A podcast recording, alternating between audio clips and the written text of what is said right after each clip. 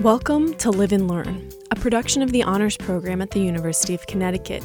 I'm Danielle Shalou, and this is episode 6 for the week of October 30th.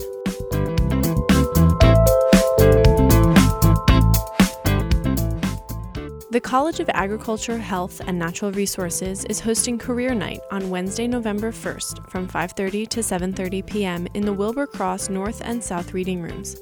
Students interested in working in areas involving agriculture, health, the environment, and related fields can stop by to learn about careers and meet with employers in the field.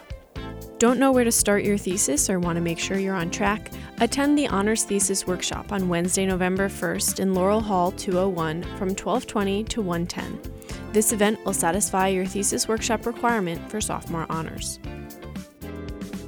And if you're looking for another honors event, honors program graduate and current faculty member at MCPHS University, Dr. Elizabeth Fuller will discuss leadership, networking, and professional engagement and risk taking in the context of her professional journey from physical therapist to vice president of academic affairs on Thursday, November 2nd at 5 p.m. in Oak Hall 112. This counts as an honors event. And registration for intramural badminton singles, 5 on 5 fall basketball, and racquetball singles is coming up starting October 30th. Here's Nick D'Amato, the coordinator of intramural sports, with the inside scoop. One of the things that we really pride ourselves on is that our intramural program is pretty comprehensive. You know, we've got kind of your staples soccer, basketball, flag football, volleyball, um, etc. But then we, we sprinkle in some additional sports. You know, we've got wallyball league, which is volleyball played in a racquetball court. Uh, we run inner tube water polo in the spring, which is which again is a little bit different, um, and the students really seem to like it because it's one of those things that nobody really comes to college being very good at. So it's a very level playing field.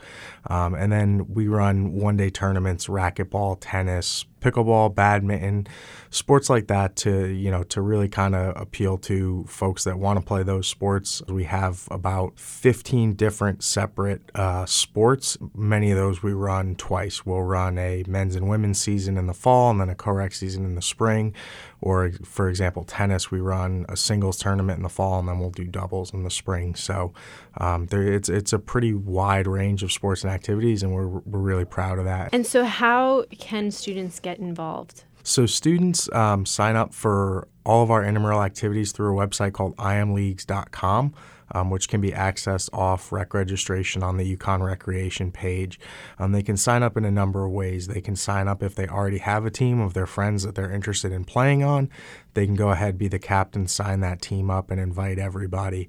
And then they can also join an existing team if one of their friends wants them to participate. And then they can also join as what's called a free agent, which is somebody who doesn't necessarily have a full team that they want to play on, they can sign up, uh, put their contact information out there um, so that captains of teams that are looking for additional players to cover, they just need a couple extra bodies to show up. They're, they don't have as full a roster as they'd like, um, so they have an opportunity to sign up that way as well. What are the criteria to being on an intramural team? there really isn't much. You know, in some of our sports, we offer some different levels of competition but really there's no you know necessary prior experience or anything like that. Um, if you're a full-time student, you're a member of the rec center, you're you're welcome to participate in intramurals. Um, it, it is a program that's really accessible to students. It's one of the things that we really, um, you know, we're proud of that it's an opportunity that's available to all students regardless of prior experience or, or anything else. And then in the sp- what sports are in the spring? Uh, so in the spring, we we actually start off with quite a few sports right out of the gate. We start off with our uh, inner tube water polo, which I talked about before, is is a lot of fun. Students really seem to enjoy it. And then we also have our uh, men's and women's basketball and men's and women's uh, soccer. The registration starts first day of classes right out of the gate. And one of the coolest things about intramurals we we um, we do have our winter basketball championships in Gampel Pavilion, which the students really seem to like. Um, it's a chance for about eight teams to get to play on the floor at Gampel, as well as um, their friends get to come out and watch them play on the floor. It's it's we've had family members come out and watch. Um, it's a really cool experience. Bodywise is another very popular rec program. Here's coordinator Brooke Dragon and student manager Katie Conway with the details. And what is the Bodywise program? So, the Bodywise program is a group fitness program. We service anywhere from six to 30 people at once. Uh, we offer over 100 hours per week of fitness training um, between all of our programs. And what are some of the programs that are offered? So, we offer different programs from pack training, which is a small group training, and then we do activities such as spinning, high intensity interval training, strength training, all the way to yoga. When a student shows up to participate in one of these classes, what should they expect?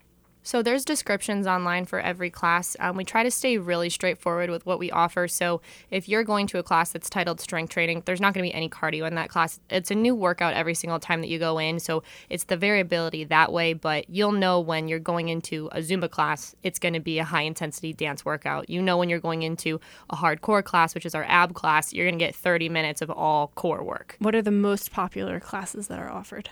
I would say all of them are pretty much the most popular. A lot of people like to do different classes, so if they're coming to one style of class, they'll try out a different class. And I think the reason why Katie says that is because all of our classes max out very quickly. We open registration 24 hours before the class starts, and people are setting alarms. They're in class with rec registration open, and they're ready to sign up as soon as that class opens.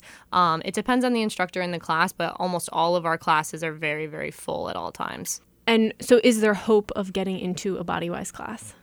Yes, and an insider tip is you should try to register for a class an hour before it starts because that's the drop deadline for anybody who is already registered. So, if someone's registered for a class and they know they're not going to be able to make it for whatever reason, they have to cancel themselves off the roster 60 minutes before, else they get a penalty.